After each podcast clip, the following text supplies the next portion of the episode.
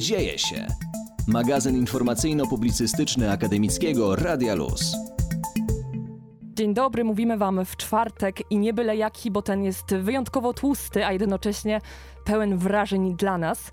Chociaż trzeba przyznać, że naszych myśli nie zdominowały tylko słodkości i wizja wyczekiwana na swój pączkowy przydział, aż się tutaj ślinimy w kolejce. Ale przede wszystkim święto z nieco innych sfer, może nie wyższych, ale na pewno szerokich i mocno poszerzających horyzonty. W temat naszej audycji doskonale wprowadzi Was nasz redakcyjny kolega Jakub Jastrzębski.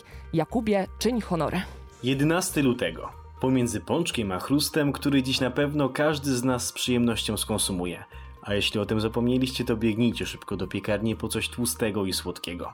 Chciałbym przypomnieć o innym, bardzo, ale to bardzo ważnym święcie, które dziś obchodzimy na całym świecie, czyli Międzynarodowym Dniu Kobiet i Dziewcząt w Nauce.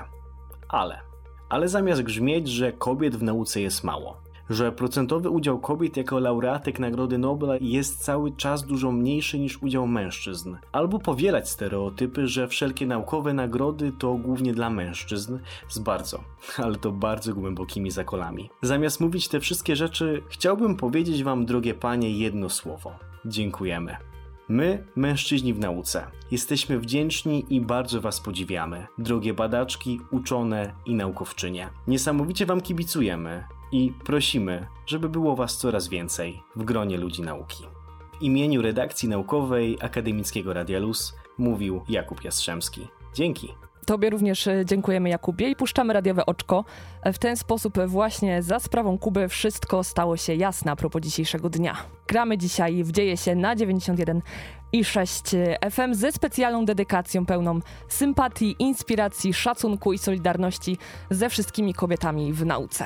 Po świecie nauki oprowadzać będziemy Was dzisiaj z przyjemnością w naszym naukowo-synapsowym składzie, znanym niektórym jako genetyczne MMMsy. Oznacza team Marta Gil i Martyna Dziakowicz, a o realizację jak co czwartek zadba Adam Salamon. I już na początek wprowadzimy Was nieco w historię tego święta, bo jest to święto bardzo młode w naszych kalendarzach i mam wrażenie takie nieodparte, że w Polsce jeszcze nie do końca się w naszym środowisku przyjęło. Wszystko powstało za sprawą organizacji Organizacji Narodów Zjednoczonych w roku 2015, czyli dokładnie w roku obecnym 2021 obchodzimy to święto po raz szósty. Jego głównym celem jest podkreślanie znaczącej roli i dziewcząt, i kobiet w rozwoju nauki i technologii oraz propagowanie równości płci. Dokładniej co roku z okazji tego święta mamy zebranie Organizacji Narodów Zjednoczonych i takim przesłaniem z dzisiejszego zebrania, na którym sekretarz generalny ONZ Antonio Gutierrez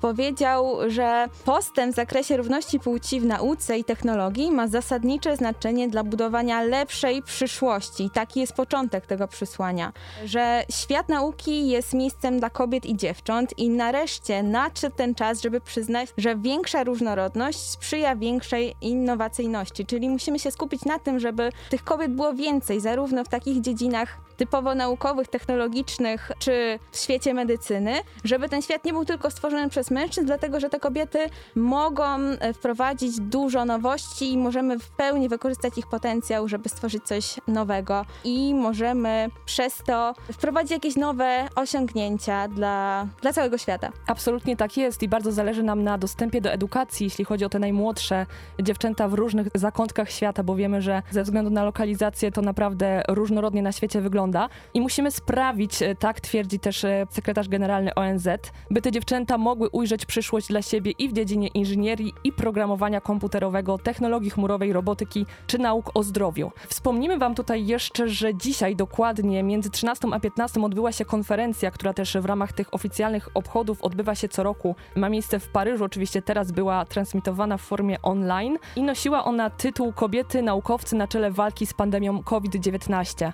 Tak, sytuacja sytuacja kobiet w tym czasie, a szczególnie w podsumowaniu tego roku 2020 jest bardzo interesująca, bo wiemy, że znacząco wpłynęło to chociażby na publikacje, które były wydawane w tym czasie, zmniejszenie tego odsetku i trochę zmniejszenie ich obecności w świetle tego wszystkiego, co się działo. Jeśli jesteście zainteresowani, to odsyłamy Was do strony ONZ, do głównego profilu, tam znajdziecie więcej informacji na temat tej konferencji, jeśli chcecie znaleźć też reakcje bezpośrednie, jakie możemy wdrożyć politycznie, chociażby w skali Unii Europejskiej w reakcji na ten kryzys, a nieco więcej o równości płci, którą musimy zachować w tym temacie, opowiemy Wam już za moment.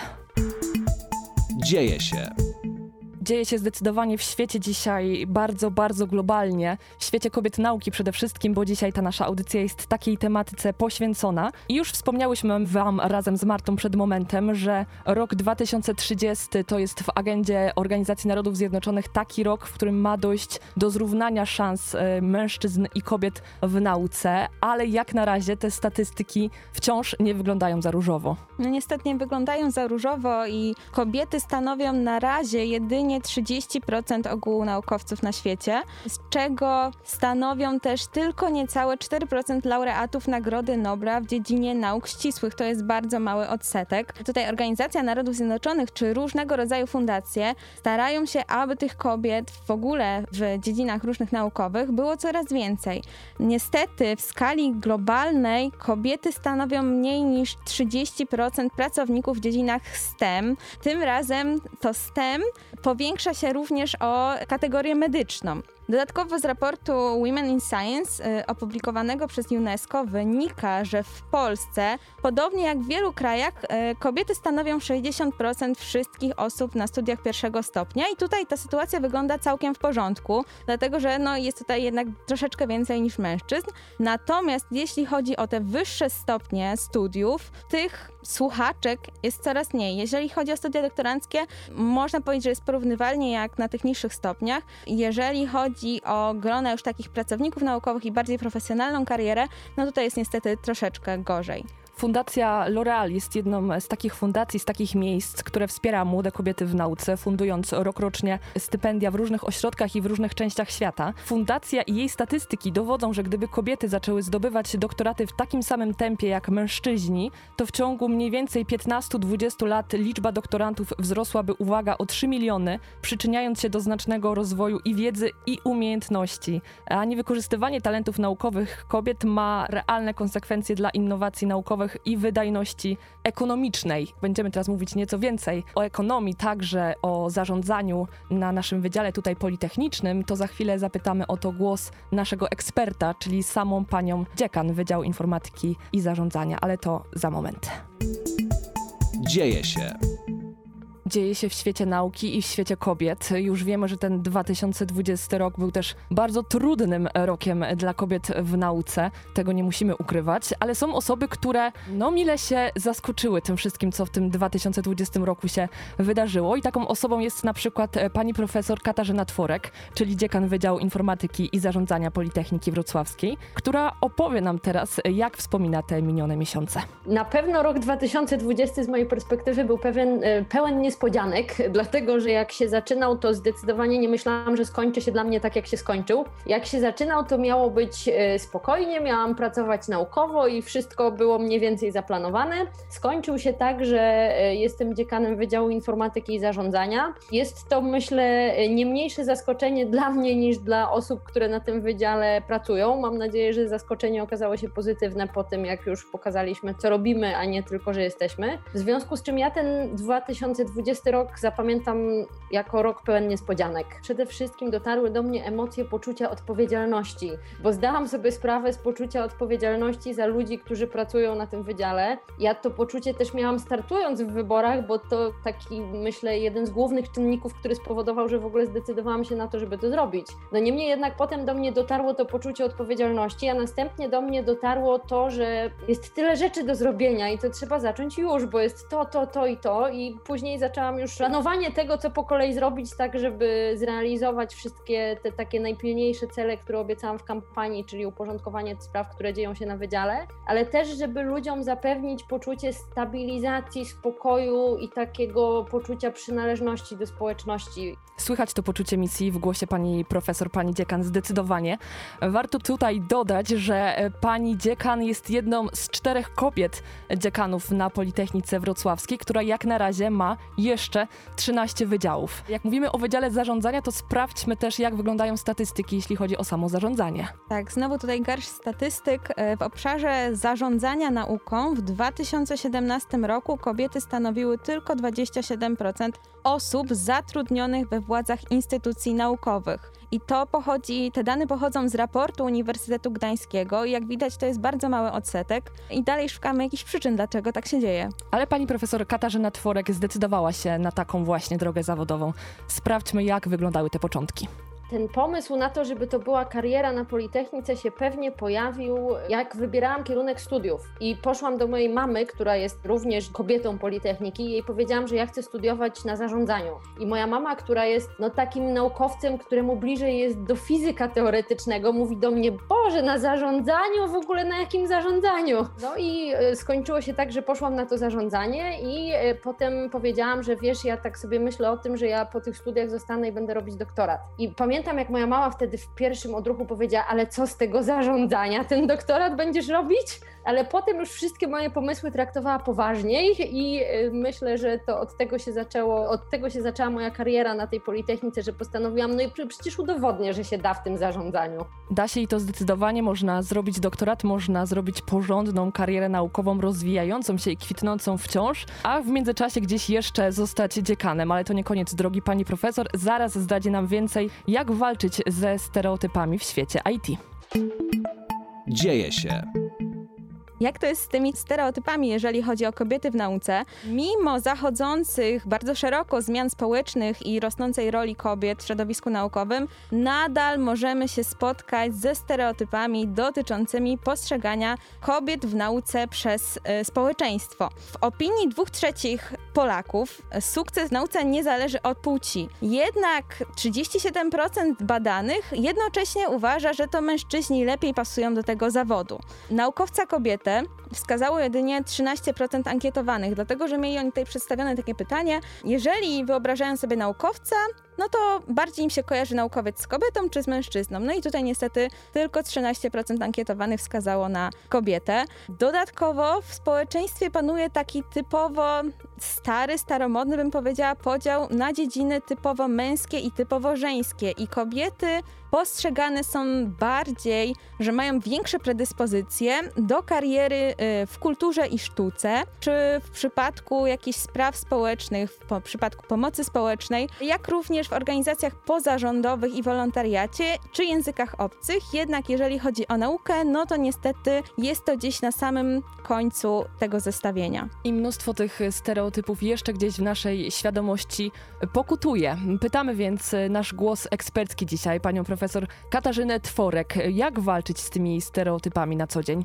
Ja mam na to taki pomysł, który myślę wielu środowiskom się nie spodoba, bo e, mnie się wydaje, że fakt, że tak bardzo dużo mówi się o tym, że tym kobietom trzeba pomóc, żeby one sobie radziły, to wcale nie jest dobre, dlatego że im nie trzeba pomóc, one sobie doskonale radzą same. W związku z tym po prostu trzeba przestać mówić, że one tak wymagają tej pomocy. No nie wymagają. Wymagają dokładnie tyle samo pomocy, co mężczyźni. W związku z tym mnie się wydaje, że należy zacząć od przecięcia stereotypu i należy po prostu mówić o kobietach i mężczyznach w jakimkolwiek miejscu pracy dokładnie tak samo. To nie ma znaczenia, czy to jest kobieta naukowiec, czy mężczyzna naukowiec. Oboje mogą być fantastycznymi naukowcami, oboje mogą być bardzo kiepskimi. W związku z tym myślę, że może to można jeszcze zrobić, żeby po prostu przedstawiać kobiety i mężczyzn jako równych sobie, bo tak jest po prostu, więc odczarujmy ten stereotyp. Sporo pracy nas jeszcze w tym temacie czeka, ale korzystając z tego, że mamy eksperta w dziedzinie zarządzania, czyli znowu taką branżę, która bardziej jednak kojarzy się z wpływem i działalnością kobiet,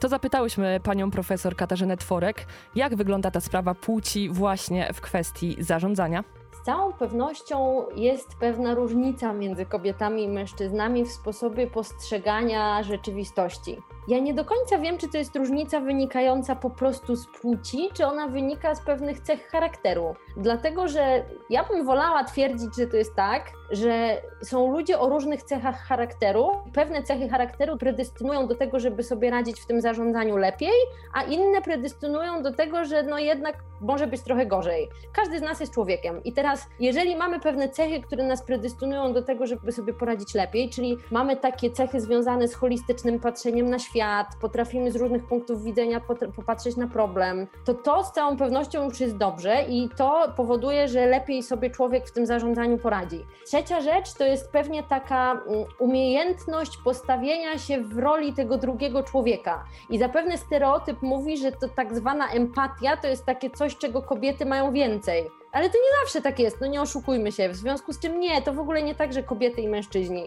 Są ludzie, którzy mają pewien zestaw cech, który ich predystynuje do tego, żeby radzili sobie w zarządzaniu lepiej. Bardzo byśmy chciały z Martą, żeby wszyscy ludzie się do tego stosowali i rzeczywiście uwzględniali tę równość we wszystkich zawodach.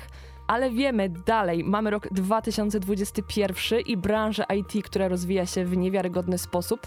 Wciąż jednak wydaje się, wydaje się, może to nie jest prawda, że średnio jest dla kobiet otwarta. No niestety troszeczkę średnio wyglądają znowu te statystyki. Na tych publicznych uczelniach technicznych kształci się jedynie 36% studentek, a kierunki informatyczne, takie typowo IT, wybiera tylko 15% kobiet. Mimo wszystko jest takie światełko w tunelu, można powiedzieć, dlatego że udział kobiet wśród tych studentów, którzy wybierają kierunki techniczne czy informatyczne, systematycznie się zwiększa i to są nowe dane z raportu Kobiety na Politechnikach 2000 2020. Tak jest, a skoro pani profesor Katarzyna Tworek jest dziekanem Wydziału Informatyki i Zarządzania, o zarządzaniu już było, to teraz sprawdźmy, co myśli o tej informatyce, mając na co dzień do czynienia ze sporym gronem dziewcząt, jak się okazuje.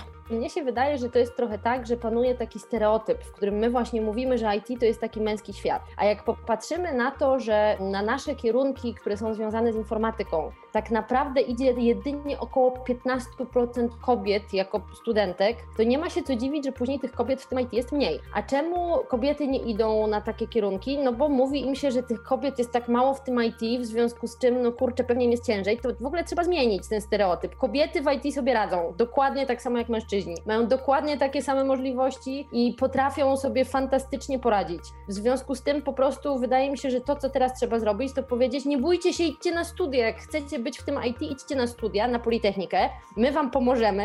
Jak będziecie absolwentami Politechniki, to fantastycznie sobie potem poradzicie w IT. Przyłączamy się do tego apelu pani profesor Katarzyny Tworek. Nie bójcie się, idźcie na studia. Cały czas możliwa jest jeszcze rekrutacja na studia drugiego stopnia na Politechnikę Wrocławską do jutra, czyli deadline nadchodzi, ale mnóstwo nowych kierunków i nowych specjalizacji, w tym także tych związanych z informatyką, która jak się okazuje jest jednak bardzo otwarta na kobiety.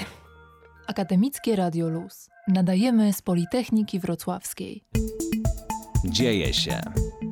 Wszędzie dobrze, gdzie nas nie ma przed momentem na antenie akademickiego Radia Luz. Y, wszędzie tam, gdzie są kobiety jest dobrze i dużo się dzieje w nauce. Trochę z tymi stereotypami naszymi powalczyłyśmy przed chwilą, to na pewno nie koniec naszej drogi. Więcej na ten temat będą też zdradzać nasze rozmówczynie w kolejnej godzinie. Ale teraz spróbujmy sięgnąć trochę do historii i do tego wszystkiego, co się wydarzyło gdzieś y, po drodze. Do tego, jak bardzo kobiety musiały walczyć w nasze imię, żebyśmy mogły być w tym miejscu, w którym jesteśmy teraz i cieszyć się tym skupmy się właśnie na tym, jak dużo zawdzięczamy kobietom walczącym w przeszłości, jeżeli chodzi o naukę. Przykładem tutaj takiej walki zauważono, że to jednak kobiety mają bardzo duży wpływ na odkrycie naukowe. Jest efekt Matyldy, opisany w 1993 roku przez panią Margaret Rositer. Nazwa zjawiska tego efektu Matyldy pochodzi od imienia Matildy Gage, wybitnej amerykańskiej feministki, która pod koniec XIX stulecia jako pierwsza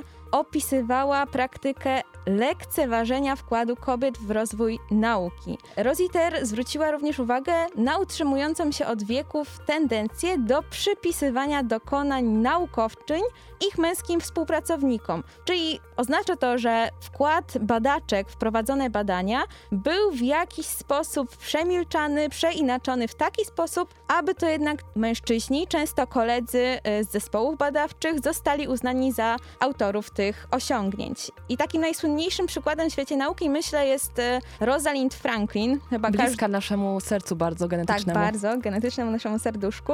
Doktor, biofizyczka, pochodząca z Wielkiej Brytanii, Dzięki niej poznaliśmy podwójną helisę DNA, to jak to nasze DNA wygląda. W ogóle pani Rosalind Franklin bardzo się poświęciła dla swojej pracy i przez to, że w swojej pracy wykorzystywała promienie rentgenowskie, niestety zmarła przedwcześnie na raka jajnika, a te wszystkie dokonania przejęli, jakby można tak powiedzieć w cudzysłowie, James Watson i Francis Crick, i to jednak oni są bardziej znani w tym świecie naukowym. Oni właśnie za to osiągnięcie poznania e, struktury DNA otrzymali Nagrodę Nobla w 1962 roku, czyli 4 lata po tym, jak e, niestety Rosalind Franklin zmarła. Rosalind, jak wiele innych e, kobiet w nauce, poświęciła swoje życie dla nauki i niestety nie doczekała tego momentu, żeby tą Nagrodę Nobla odebrać, a nie wiadomo w ogóle, czy w tamtym czasie nawet byłaby w stanie zdobyć taką nominację, więc tym bardziej cieszymy się, że w naszych czasach aktualnie kobiety już tak szybko po danym odkryciu są w stanie tę Nagrodę Nobla uzyskać, tak jakby chociaż Immanuel Charpentier czy Jennifer Doudna, które zdobyły Nagrodę Nobla w roku ubiegłym. Ale jak już mówimy sobie o tych kobietach w nauce, to zdradzę wam, że w Hiszpanii ten ruch promujący kobiety w nauce jest bardzo mocny i z ich inicjatywy powstała taka akcja, którą znajdziecie w internecie pod hashtagiem No More Matildas, która oznacza co by było, czyli takie gdybanie w sytuacji, gdyby na przykład Albert Einstein był kobietą, czy Alexander Fleming. Powstała nawet taka specjalna broszura, którą mają zamiar dołączać do podręczników w klasach piątych na razie, ale jest nadzieja, że będzie też szerzej w Hiszpanii, żeby uświadamiać dzieciom i małym dziewczynkom, jak wielką rolę w nauce odgrywały kobiety i dlaczego powinny się w tej historii zapisać na dłużej. A teraz jeszcze kończąc nieco ten wątek, powrócimy chwilę myślami do pani profesor Katarzyny Tworek, która chętnie skieruje do wszystkich młodych kobiet jakieś słowo od siebie. Ja bym chciała, żeby miały poczucie, że jak chcą coś robić, to powinny to robić. To znaczy, żeby się nie zastanawiały, czy to wypada, co powie otoczenie, a czy to kobiety w ogóle dadzą radę.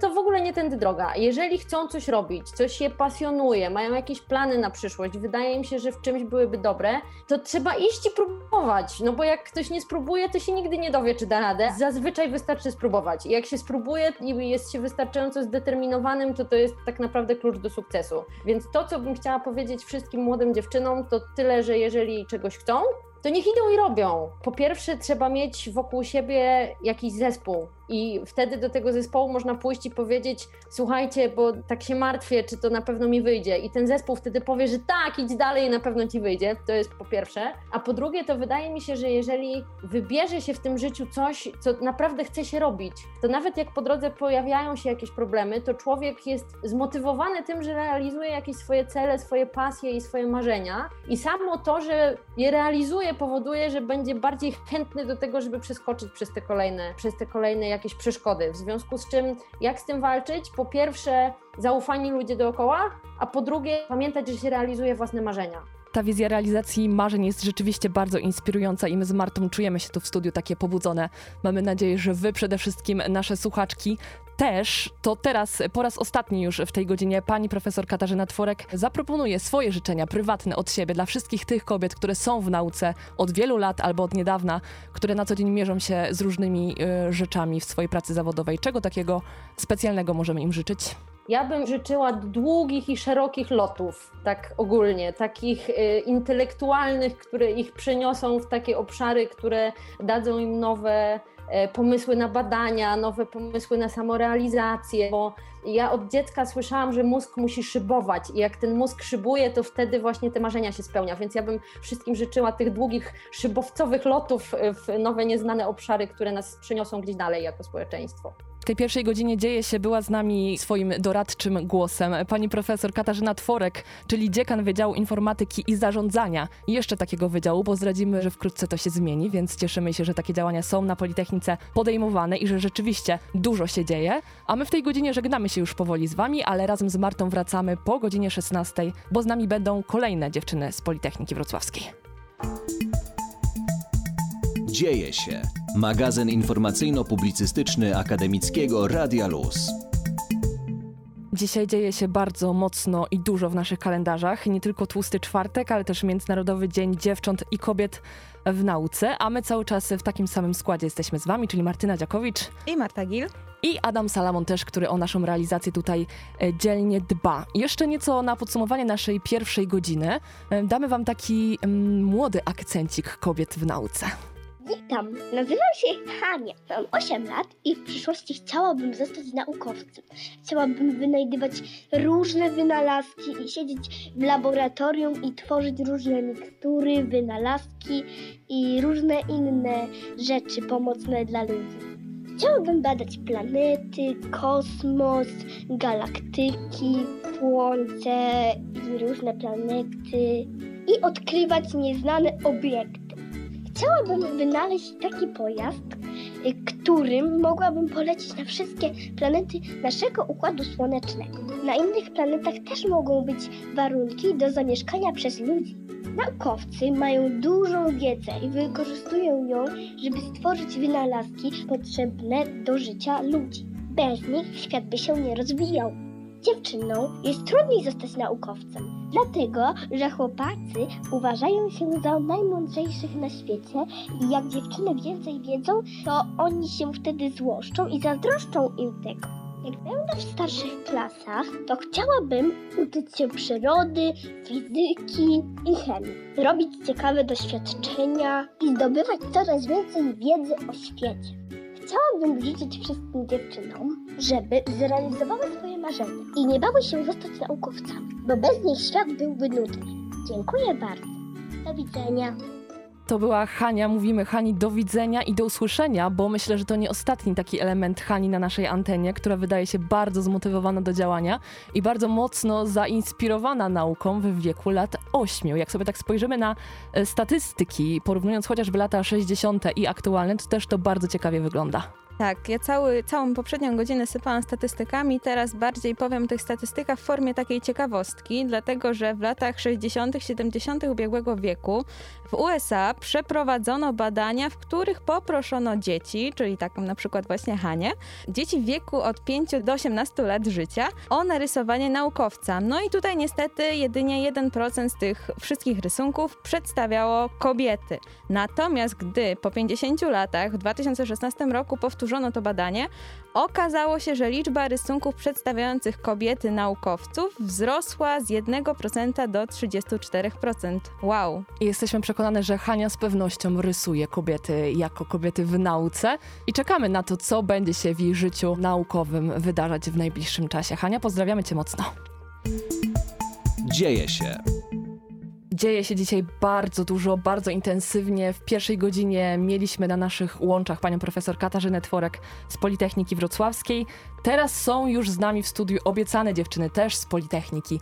Magdalena Łabowska i Anna Lesiak, czyli doktorantki z różnych wydziałów. Zaraz wam zdradzą jakich i co dokładnie tam robią, ale na razie się przywitamy. Dzień dobry dziewczyny. Dzień dobry. Cześć. Jak się macie dzisiaj w ten dzień O, kobiecy? super, super. Nie dość, że tłusty czwartek, czyli bardzo, bardzo słodki dzień w roku, to idealnie się łączy z kobietami. Tak, możemy świętować. Co myślicie o takich młodych dziewczynach, które pretendują do roli w nauce jak, jak Hania? Podziwiam takie młode dziewczyny i szczerze powiedziawszy, ja w dzieciństwie może nie byłam aż taka określona, co bym chciała robić w przyszłości, ale byłam bardzo ciekawa świata. I praktycznie może troszkę rozrabiałam, ponieważ e, próbowałam rozkręcać każdą możliwą rzecz, jaka tylko jest, żeby zobaczyć, jak działa. Dobrze, to jest natura naukowca właśnie. Dokładnie, tylko że później te zniszczone przedmioty, bo jak się już złożyło, no to niekoniecznie działały tak, jak powinny. Kładłam po prostu pod fotel, przepraszam cię, mamo. Także może troszeczkę to mnie zainspirowało do późniejszego takiego odkrywania ciekawości świata, jak to wszystko działa, jak to wszystko zbudowane jest. Ja natomiast kochałam czytać i wszelkiego rodzaju literaturę. No i tak samo z siebie wyszło ta ciekawość i z takich e, książek, em, wiecie, magicznych, że chciałam stworzyć kamień jakiś alchemiczny, który będzie mógł zamieniać rzeczy w złoto bądź nieśmiertelność, aż do takich e, rzeczy, które otaczają nasz świat, do tego, co się dzieje z nami, z, ze zjawiskami, które obserwujemy. Mhm, ale w sumie ta magia i ta chemia w twoim przypadku, to to się trochę jednak łączy. Ja rozmawiam ostatnio z doktor Różą Szwedą z Portu Łukasiewicz, która bardzo dobrze porównuje tą magię i chemię jednocześnie. Tak, w laboratorium dzieje się chemia. E, Boże, chemia? Magia. Chemia to magia, wiecie, to jest jedno. Aczkolwiek ja teraz traktuję to trochę tak jak takie CSI laboratoryjne, y, tylko bez zwłok, żeby nie było, że mamy jaki, jakiś case, który musimy rozwiązać, jakąś sprawę, coś się dzieje, coś z czegoś wynika i musimy połączyć te wszystkie elementy, aż uzyskamy to, co chcemy uzyskać. Więc no, jest i magia i no, bardzo wiele elementów tego nie da się od tak odpisać, wiecie, to trzeba, to trzeba poczuć po prostu. To trzeba poczuć i to jest chyba dobry moment też, żeby powiedzieć właśnie na jakich wydziałach ty działasz, bo ty jesteś kobietą dwóch wydziałów na Politechnice. Jak ty znajdujesz czas na to wszystko? Oj, y, tak, ja jestem doktorantką Wydziału Chemicznego i Wydziału Podstawowych Problemów Techniki i od października jestem też asystentem naukowo-dydaktycznym. Było mało jeszcze rzeczy, to jeszcze to do kolekcji. Y, no, robię interdyscyplinarny doktorat, jest to połączenie i chemii, i fizyki z elementami biologii. Jak to łączyć? Nie wiem. Słuchajcie, jeżeli coś lubicie, to nie patrzycie na to, czy macie na to czas. Wy po prostu to robicie i, i to działa. To, to samo z siebie wychodzi, ta organizacja, połączenie wszystkiego. I myślę, że w życiu właśnie ktoś bardzo mądrze powiedział, że jeżeli robi się to, co się kocha, to się nigdy nie przepracuje żadnego dnia. Mhm. A trzeba tutaj przyznać e, i dodać, że Ania jest w trakcie pisania doktoratu, więc pracy ma naprawdę dużo, ale powiedziała, dobrze, w takie święto przyjdę, opowiem słuchaczom o moim życiu naukowym, poświęcę się. Wszystko Tak. to prawda. Tak, to prawda. Jestem już na może nie ostatniej, prostej w pisaniu, bo jeszcze troszeczkę mi zostało, ale mam nadzieję, że jeszcze w tym roku akademickim zostanę doktorem. Ale jak widzimy ten postęp w pisaniu, to jest chyba taka ulga, że jednak idzie i, i widzimy to w naszych Mm. oczach, że to wszystko rośnie. Tak, musiałam długo dorosnąć do tego, żeby zacząć pisać. Właśnie tak rozmawiałyśmy sobie z Magdą, że od samego mówienia muszę pisać doktorat, ten doktorat się nie napisze niestety, ale no już dorosłam do tego, już piszę i najgorsze jest to, że on mi się tak podoba, słuchajcie. To jest straszne. A to nie jest najgorsze, to jest najlepsze chyba. No nie wiem, ale będzie mi przykro, jak potem zostanie skrytykowany. Nie, na pewno tak nie będzie. To teraz może słowo od Magdy. Magda z Wydziału Mechanicznego. Tak, Też jestem z, wydziału, prac. e, jestem z Wydziału Mechanicznego, też e, realizuję doktorat i w zasadzie mój doktorat jest troszeczkę też jak w zasadzie Ani interdyscyplinarny. E, Troszeczkę tam jest mechaniki, troszeczkę bioinżynierii, ale także chemia oraz metody przyrostowe, czyli drukowanie na bioploterach. Konkretnie. Może Że to brzmi- brzmiało. Może to brzmi skomplikowanie, ale moje e, dziecięce rozwalanie przedmiotów się troszeczkę przydało, ponieważ e, później zdecydowałam się, że pójdę na automatykę i robotykę na studia. A później jakoś tak przypadkowo dostałam propozycję od mojego obecnego promotora, który niesamowicie wywarł e, na mnie taki pozytywny wydźwięk w, w tej nauce, żebym realizowała się w bioinżynierii. A czemu nie? Ja lubię podejmować nowe wyzwania i lubię chwytać się wszystko, co ciekawe, tak naprawdę. A jeśli chodzi o jakieś inspiracje, macie takie konkretne przykłady, może z waszego życia szkolnego, albo gdzieś właśnie z literatury, o której wspomniała Ania? Coś, co was zainspirowało, kogoś, kto was zainspirował? Chwila myślenia, myślenia, myślenia. Inspiracji jest wiele. No na pewno warto wspomnieć naszą rodaczkę Marię Skłodowską-Curie, e, która dużo zdziałała. Miała bardzo ciężko, jeżeli chodzi o te czasy związane z nauką i kobietami, ale myślę, że ona ona wywarła ten wpływ, w jakim teraz żyjemy czasie, tak Mhm. naprawdę. Czyli kobiety teraz mogą więcej. Może nie była aż taką prekursorką w, w nauce, ale e, też pokazała, że kobieta potrafi i jest zdolna do stworzenia naprawdę magicznych rzeczy. Magicznych rzeczy, które dobrze wiążą się z tym, o czym powiedziała Ania. Tak, przede wszystkim też ta determinacja Skłodowskiej, która pokazała, że, że dam radę, tak? Że dlaczego tylko mężczyźni, że ja też dam radę i, i o tym trzeba pamiętać właśnie wybierając kierunek studiów, na przykład taki techniczny, że dam radę, że spróbuję i zobaczę, jak sobie będę radzić, ale jeżeli nie spróbuję, to nigdy się nie dowiem, jak to będzie. Dokładnie. Jak się nie spróbuje, to można tylko jedynie żałować, że się tego nie zrobiło. A jak się spróbuje i nie wyjdzie, no to przynajmniej mamy tą pewność, że jednak poszliśmy tym tropem i dbamy o własne szczęście. Dla mnie nauka to jest jednak e, wielkie szczęście, bo tworząc coś w laboratorium, ja każdego dnia wstaję z taką świadomością, wow, może dzisiaj coś stworzę, coś pięknego, może uratuję świat. Może tak będzie. Zaraz sprawdzimy w takim razie, jak dziewczyny dają sobie radę na naszej Politechnice Wrocławskiej. Dzieje się na 91 i 6 FM. Świętujemy dzisiaj na antenie Akademickiego Radia Luz razem z kobietami nauki z Politechniki Wrocławskiej, które cały czas są z nami. Magdalena Łabowska i Anna Lesiak, czyli doktorantki nasze politechniczne. Trochę przeniesiemy te rozmowy z zakulis, bo one są zawsze bardzo interesujące. Jak to jest, e, z jednej strony już wiemy, robić badania, inspirować się, szukać nowych rzeczy, a jak to jest uczyć nowych i kolejnych studentów, drogie panie? Ja swoją karierę takiego nauczyciela już zaczęłam w dzieciństwie, kiedy dostałam od dziadka tablicę e, do pisania z kredą. No i tak pomyślałam, jak ją wykorzystać. Mam młodszą siostrę o 3 lata i pomyślałam, czemu by jej nie nauczyć matematyki na przykład. Dzięki czemu na początku jej dobrze szło, później w szkole. Później niestety te lekcje nasze indywidualne zaniechałam, przez co troszeczkę pogorszyła się w nauce, ale e, później jak trafiłam na uczelnię i miałam prowadzić pierwsze swoje zajęcia ze studentami, to byłam troszeczkę zestresowana, ale później zobaczyłam, jacy to są pozytywni ludzie, ile ciekawych sytuacji się e, dzieje na takich zajęciach. Stwierdziłam, tak, to jest to. Mogę przekazać coś nowego, bo w zasadzie uczę informatyki, języka programowania, więc stwierdziłam, to jest super czemu by nie spróbować jeszcze czegoś innego? Mhm. A nie macie problemu z tym podobieństwem wieku waszego, waszego i waszych studentów, bo przecież jesteście młodymi kobietami i muszą was traktować jak panie prowadzące. Myślę, że mm, teraz jest tak, że szczególnie przez to nauczanie zdalne, to nam jest chyba nawet trochę łatwiej. Łatwiej nam jest się postawić na miejscu też studenta, tak jak, jak on to przeżywa, to nauczanie zdalne. Ja na przykład uczę teraz studentów na pierwszym roku, którzy jeszcze nigdy, oprócz, no może papiery złożyli na Politechnice, ale nie mieli kontaktu z tą uczelnią, z tym całym środowiskiem. I niektórzy czują się samotni i oni nie są tacy jeszcze zgrani, żeby, wiecie, dowiedzieć się nawet, czy ktoś mieszka w pobliżu. I no, ja na przykład na zajęciach czasami, jak zostaje nam trochę czasu, to też dopytuję jakieś szczegóły, skąd państwo są, czy macie jakieś pytania dodatkowe, niekoniecznie związane z przedmiotem, ale może z samą uczelnią, może jestem w stanie wam jakoś opowiedzieć o tym, żeby też troszeczkę poczuli tego klimatu uczelni, no bo wiadomo, no teraz większość z nich jest pozamykana w domu, często niektórzy nawet na drugim końcu Polski, nie oszukujmy się. I chyba wdzięczni są wam za waszą pracę, tak myślę. Oj, tak, tak. Już e, wiele komentarzy usłyszałam e, pod moim adresem, że potrafię przekazać wiedzę i studenci dziękują za to, bo niektórzy prowadzący nie robią tego w taki sposób, jak może my, bo my jeszcze się czujemy troszeczkę jak takie studentki i próbujemy zobrazować to na dosyć łatwych przykładach e, z życia wziętych. Tak, właśnie. Ja w, od października uczę fizyki. Jestem chemikiem, ale uczę fizyki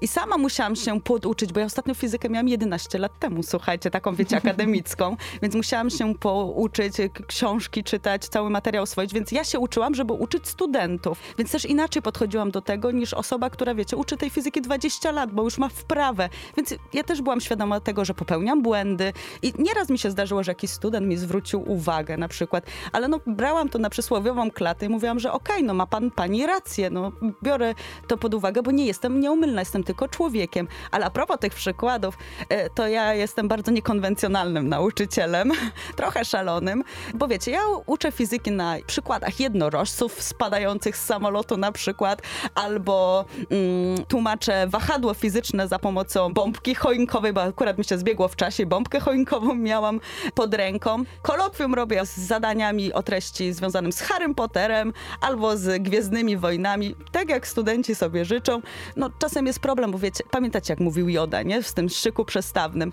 No to to było trochę problematyczne dla studentów, ale dali sobie radę. Także podchodzę tak bardzo, że ja też byłam studentką i to całkiem niedawno i wydaje mi się, że jestem w stanie bardziej odczuwać to, co oni teraz czują i tak pokazać im też, że akurat ta fizyka, którą wiele osób nie lubi i miałam takie głosy, że ja miałam beznadziejnego nauczyciela kiedyś i nigdy nie lubiłem fizyki, a pani tu pokazała, że przecież to jest taka fascynująca dziedzina nauki. Ja mówię, no tak, tylko trzeba popatrzeć trochę z innej strony, że ona jest fantastyczna, dlatego pokazuję to przez fantastyczne stworzenia. Na przykład te jednorożce. Mhm, możemy pozazdrościć tym wszystkim studentom, takich właśnie prowadzących, tego nowego ducha na Politechnice. I a propos tego, to powiedzcie proszę jeszcze, jak patrzycie właśnie na te zmiany, takie trochę w stereotypach, w sposobie myślenia przez te kilkanaście lat, które e, dokonały się na Politechnice za waszego istnienia tutaj? Na początku nie było tak e, dużo dziewczyn na Politechnice, chociaż były te akcje zorganizowane. E, dziewczyny na Politechniki. Tak, dokładnie, na dziewczyny na Politechniki. I ja w zasadzie też tak rozmawiając z moimi znajomymi z liceum,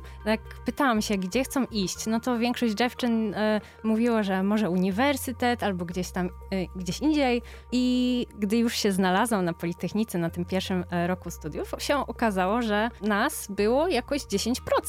To strasznie mało, ale nie oszukujmy się, to jest jednak dosyć ciężki kierunek, mhm. automatyka i robotyka, ale Po jakimś czasie te proporcje się trochę wyrównały, bo jednak się okazało, że trochę więcej chłopców odpadło niż dziewczyn. Dziewczyny wytrwałe dały radę. Dokładnie. Dziewczyny mają w sobie jakąś taką siłę, po prostu upór e, w dążeniu do celów i jak postanowią, że tak będzie, to tak będzie. Mhm. Czy Ania może coś dodać do tego? E, no, ja wiecie co, jestem z innego wydziału, bo ja jestem z wydziału... Inna sytuacja w tak, jest całkiem razie. inna sytuacja, bo u mnie było na odwrót, u mnie właśnie było mniej chłopaków, dlatego że no, wydział chemiczny to jest taki najbardziej damski wydział na Politechnice i tych dziewczyn mamy naprawdę dużo, bo u nas ch- chyba na pierwszym roku, jak studiowałam biotechnologię, było nas 220 osób, z czego nie wiem, może 50 chłopaków na te wszystkie osoby, ale dziewczyny są fenomenalne, słuchajcie, jakby nie było, no, u nas najlepsze na roku były dziewczyny, zawsze dawały radę i były świetne i większość z nich robi super kariery, także polecamy wszystkim, którzy się zastanawiają, czy jednak to jest dla dziewczyn, czy nie jest, to próbować. Z taką myślą was zostawiamy teraz na oddech muzyczny, a za chwilę porozmawiamy sobie o takim życiu dziewczyny, kobiety w nauce, bardziej praktycznym. Dzieje się na 91 i 6 FM. Magdalena Łabowska i Anna Lesiak cały czas są z nami. Rozmawiamy na tematy kobiet w nauce. Już sporo o inspiracjach było. O pracy też po tej drugiej stronie monitora aktualnie, czyli bycia prowadzącym i lekkim takim wykładowcą z dobrymi metodami, jak się okazuje, skutecznymi wobec studentów. To teraz spróbujmy sobie przeanalizować dziewczyny, jak to jest e, być kobietą w nauce, która myśli też o założeniu rodziny i ma mnóstwo obowiązków e, dookoła tego. Szczerze powiedziawszy, praca jako naukowiec nie jest dosyć łatwa, bo nie mamy ograniczonego czasu, na przykład 8 godzin dziennie. To jest uwarunkowane tylko, jak badania nam na to pozwolą. Czasami jest tak, że musimy siedzieć te kilkanaście godzin w laboratorium, bo nie możemy sobie odłożyć badań na dzień jutrzejszy. Czasami jest tak, że musimy zarywać nocy, bo musimy coś tam napisać. I to jest bardzo ciężkie, żeby połączyć to z życiem rodzinnym, zwłaszcza, że no, czas leci do przodu, czasu się nie cofnie, a no niestety te badania ciągle gonią. To jest bardzo wymagające, a z drugiej strony no, chce się mieć to życie gdzieś swoje własne poza uczelnią. To prawda. To znaczy, ja ogólnie jestem zwolenniczką tego, że wszystko zależy od tego, jak my sobie to zorganizujemy. I też zdarzało mi się siedzieć tutaj od rana do nocy, na przykład przez cały miesiąc, bo musiałam robić e, pomiary, bo miałam takie zadanie do wykonania, które, uwaga, sama sobie postawiłam, żeby nie było, bo sama to zaplanowałam. Ale myślę, że Politechnika akurat u nas na uczelni bardzo pomaga w e, sytuacjach właśnie, jeżeli ktoś jest w ciąży i pójdzie na zwolnienie macierzyńskie, bo pozwala nam czy przedłużyć ten doktorat, czy są dodatkowe finansowania dla takich kobiet. Myślę, że czasy się troszeczkę zmieniły, jeżeli chodzi o wybór pomiędzy robimy karierę naukową, czy macierzyństwo. Można to połączyć, tylko no, tak naprawdę to wszystko zależy od nas i od tego, mm, jak my sobie to poukładamy. Na przykład często moje koleżanki idą na macierzyńskie, wiecie, na trzecim roku, bo już mają poukładane rzeczy tutaj naukowe, no i akurat ten trzeci rok to napisanie doktoratu i, i już mają z czego pisać. No ale znam dziewczyny, które na pierwszym roku urodziły dzieci i teraz też już są doktorami, więc nie ma, nie ma zależności. Wszystko zależy od tego, jak sobie to wszystko poukładamy, a jest pomoc ze strony uczelni spora, więc no tylko trzeba się dowiedzieć, co i jak załatwić, jakie podanie złożyć. Mhm. Ja Każdy- też uważam, tak. że bardzo ważnym czynnikiem jest też pomoc e, naszej rodziny. Nie tylko chodzi mi o rodziców, ale także na przykład w przypadku kobiet męża. O czym dobrze wiecie obie, możemy to chyba zdradzić. E, tak. Też o tej pomocy mężczyzny, mężów możecie powiedzieć pewnie. E, tak, ja jestem o tyle w komfortowej sytuacji, że słuchajcie, ja nie pamiętam, kiedy gotowałam. To rzeczywiście komfortowa Bo sytuacja. mój mąż gotuje, gotuje świetnie, więc no nie będę mu zabierać tego, co sprawia mu przyjemność. Chleba, tak. chleba.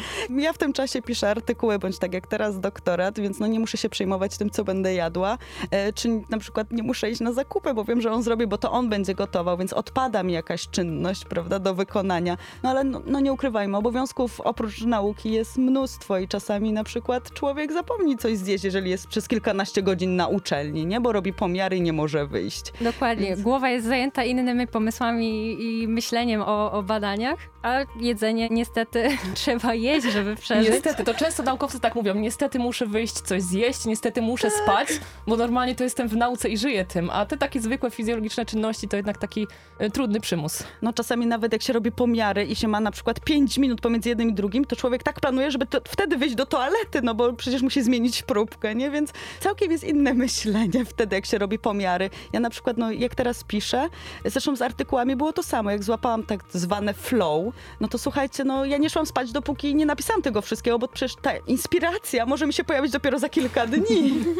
Nie można tyle czekać. No Dokładnie, jak się siedzi właśnie przy tym komputerze i, i się pisze y, coś, coś takiego, ma się właśnie ten flow, to ja właśnie często y, dostaję od męża jakąś herbatkę pod nos, czy jakieś ciasteczko, żebym, y, żebym miała ten wyższy poziom cukru, żeby starczyło mi energii na kolejne zdanie.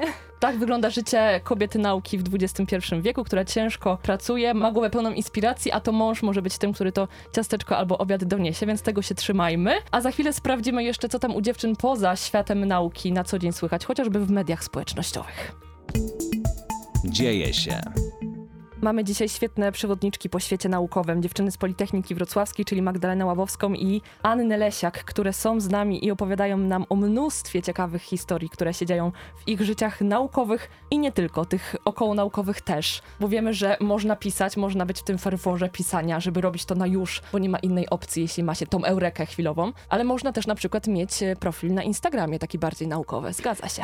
Tak, można mieć i ja staram się tak wychodzić, wiecie, do, do społeczności y, tej internetowej, żeby pokazać, jak wygląda życie takiego naukowca. Oczywiście są tam zdjęcia z laboratorium, takie, że robię eksperymenty, ale są też takie, że myję szkło laboratoryjne, bo to też jest szara codzienność. Ale ostatnio przeważają zdjęcia, gdzie siedzę przed komputerem, bo tak też wygląda życie naukowca, że się dużo czyta, dużo się pisze. Oczywiście w języku angielskim, bo jest to nasz język naukowy, międzynarodowy język naukowy.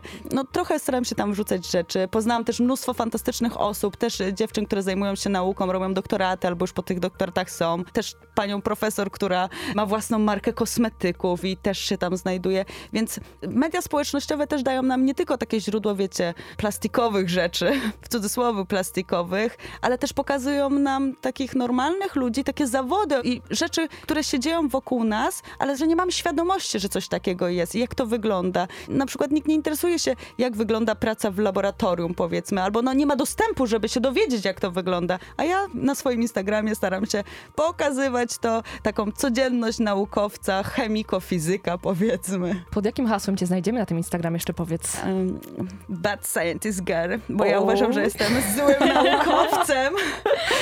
Musicie przyznać, że te media społecznościowe są dobrym narzędziem w rękach właśnie przede wszystkim chyba młodych kobiet, nie tylko kobiet, ludzi nauki, bo te młodsze pokolenia mogą się inspirować właśnie poprzez te media społecznościowe. Dokładnie. E, Ja w zasadzie w wolnym czasie e, działam e, w zespole InSpace zajmującym się inżynierią kosmiczną. I my również staramy się przez ten fanpage na Instagramie czy na Facebooku docierać do, do wszystkich, nie tylko do młodych, ale do wszystkich. I staramy się szerzyć tam e, naszą wiedzę, dzielić się naszymi kulisami e, powstawania projektów kosmicznych, jak zdobywamy Marsa czy Księżyc, ale także wrzucamy różne ciekawostki związane z kosmosem i tym, co nas e, interesuje. Polecamy wam bardzo, bo też piękne sesje fotograficzne przy tym powstają w ładnych czerwonych kombinezonach. Dokładnie. Dziewczyny, powiedzcie, jak wyglądają wasze plany na najbliższy czas, poza tym, że wiemy, co jest na już do zrobienia, chociażby ten doktorat, ale tak w nieco szerszej perspektywie. Ja zamierzam, ja, ja już mam plany. Ja mam e, zbyt dużo planów, a doba jest zbyt krótka dla mnie. Mam w planach e, razem z przyjaciółką zrobić projekt e, dotyczący regeneracji i na razie szczegółów nie możemy zdradzić, Mhm, bo pracujemy tajemnica. nad tym top secret. E, Pracujemy e, nad, dopiero zaczynamy pracę nad tym projektem i dokładnie jeszcze nie wiemy, jak to w ostatecznej wersji będzie wyglądać, ale e, oprócz tych projektów dalej działam w zespole InSpace. Teraz zamierzamy zdobyć Wenus, bo już zdobyliśmy Marsa, zdobyliśmy Księżyc, to czemu jeszcze nie Wenus? Oczywiście, oczywiście, że tak. No i zajmuję się jeszcze oczywiście typowo wolnym czasem, czyli nadrabianiem zaległości, czytaniem książek. Klasycznie. A Anna? Oj, ja nie wybiegam za bardzo w przyszłość, bo ja żyję teraz tym pisaniem doktoratu i myślę, że każda osoba, która jest w trakcie pisania albo już napisała, e, doskonale mnie rozumie. Co dalej? Na pewno jakieś miesięczne wakacje, takie totalnie z wyłączonym komputerem i nie robieniem niczego, jak już e, uda się zakończyć tą sprawę. Naukowo mam grant, e, więc będę musiała go realizować jeszcze. Mhm. Terminy, te sprawy. Tak, na szczęście jeszcze trochę czasu zostało, bo to 30 września września tego roku, więc spokojnie. E, raczej, jeju, słuchajcie, to jest straszne. Ja tylko myślę o tej pracy, nie mam innych planów na ten moment. Mam ale... nadzieję, że nie śnisz o niej. Nie, bo nie śpię, więc nie mam możliwości. E, ale e, może powiem, co lubię robić w wolnych czasach i na co chciałabym poświęcić więcej czasu, to dłuższe spacery z moim pieskiem, którego bardzo uwielbiam i który mnie też wspiera w pisaniu. Często siedzi i patrzy, dlaczego piszę zamiast iść z nią na długi spacer. Mhm. Także na to bym chciała poświęcić więcej czasu i obiecałam jej, że jak tylko skończę pisać, jak już się obronię, to będzie miała dwugodzinne, nawet trzygodzinne spacery, nie tak jak teraz, tylko dwudziestominutowe. To na pewno mocno na to czeka. Na Oj. koniec jeszcze, no przyjemnie się z wami gada fantastycznie, muszę przyznać, ale musimy kończyć, bo czas nas też tutaj szczypie powoli. Powiedzcie proszę wszystkim młodym dziewczynom, dziewczynom, które już studiują może i wahają się, czy warto w tą karierę naukową e, pójść. Co byście im powiedziały tak od siebie, prywatnie bardzo? Ja życzę wszystkim młodym kobietom, które decydują się na taką karierę, róbcie to, co kochacie, nie przejmujcie się opiniami, tak jak pani profesor powiedziała. Róbcie to, na co macie ochotę. Ale przede wszystkim nie poddawajcie się i bądźcie wytrwałe w tym, bo czasami zdarza się taki kiepski dzień, że coś nie wychodzi, ale macie na pewno w swoim środowisku osoby, które e, was wspierają, które dają wam siłę, takiego kopa codziennego do, do kolejnych e, waszych małych sukcesów. Także nie poddawajcie się. Tak, a ja bym chciała życzyć właśnie odwagi, takiej zwykłej, życiowej odwagi do podejmowania właśnie nowych wyzwań, bo nawet jeżeli by wam się nie udało, no to co z tego? możecie spróbować coś innego, więc bądźcie odważne dziewczyny. Przyłączamy się do tego bardzo mocno i bardzo, bardzo serdecznie Wam dziękujemy, dziewczyny. Trzymamy za wszystkie Wasze plany mocno kciuki, za to, żeby wszystko się nie udało, tylko zostało wykonane, bo udać się to jest y, takie nieprzyjemne słowo i chyba mało adekwatne do tego, co robicie. Tak, życzymy Wam szczęścia, a nie fartu. O, dokładnie tak. Magdalena Łabowska i Anna Lesiak, doktorantki z Politechniki Wrocławskiej, były z nami w tej godzinie Dzieje się, a na koniec y, niejako taka klamra kompozycyjna. Zaczynaliśmy nasze Dzieje się od Jakuba Jastrzębskiego i, jego życzeń, a zakończymy na Roberta Sokołowskiego. Drogie kobiety nauki, w dniu waszego święta chciałbym życzyć, aby nigdy w was nie zginęła ta najzwyklejsza, ale jakże niezwykle istotna dziecięca ciekawość. To ona napędza zarówno do zadawania pytań, jak i znajdywania odpowiedzi. Na przestrzeni lat pokazałyście, że jesteście obecne w świecie nauki oraz jak bardzo istotną rolę odgrywacie. Nie zapomnijmy, że ta ciężka praca nie tylko zapisała się na kartach historii, jak odkrycia Marii Skłodowskiej-Curie, ale również trwa ona obecnie. Nie poddawajcie się, bądźcie ciekawe oraz zadawajcie pytania. Tego oraz owocnych przyszłych badań życzy Robert Sokołowski, redakcja popularno-naukowa oraz całe Radio Luz. Włącz się na 91 i 6 FM. Wydanie specjalne dzieje się dobiega już końca w ten czwartek, tłusty czwartek, ale Agata Grzech, gotowa do artefaktów, jest z nami. No i na pewno nie zgadniecie, jaki temat was dzisiaj czeka w artefaktach. Dzień dobry, witam serdecznie. E, czy ja mogę, bo to chyba już stało się taką tradycją, taki rymowany suchar. Oczywiście, bardzo proszę. tak jadę na rowerze i tak sobie wymyślam właśnie te rymowane sucharki. I uwaga, nie ma nóżek ani rączek. Nasz dzisiejszy artefakt to Pączek. Świetnie, więc radzimy uzbroić się w pączki do tej audycji. Chyba będzie e, dobry motyw. Macie jeszcze kilka minut, żeby tak zrobić i żeby było apetycznie przy tym. A my wam za dzisiaj dziękujemy. Marta Gil, Martyna Dziakowicz i Adam Salamon. Trzymajcie się zdrowo. Do usłyszenia i jedzcie dzisiaj dużo pączków.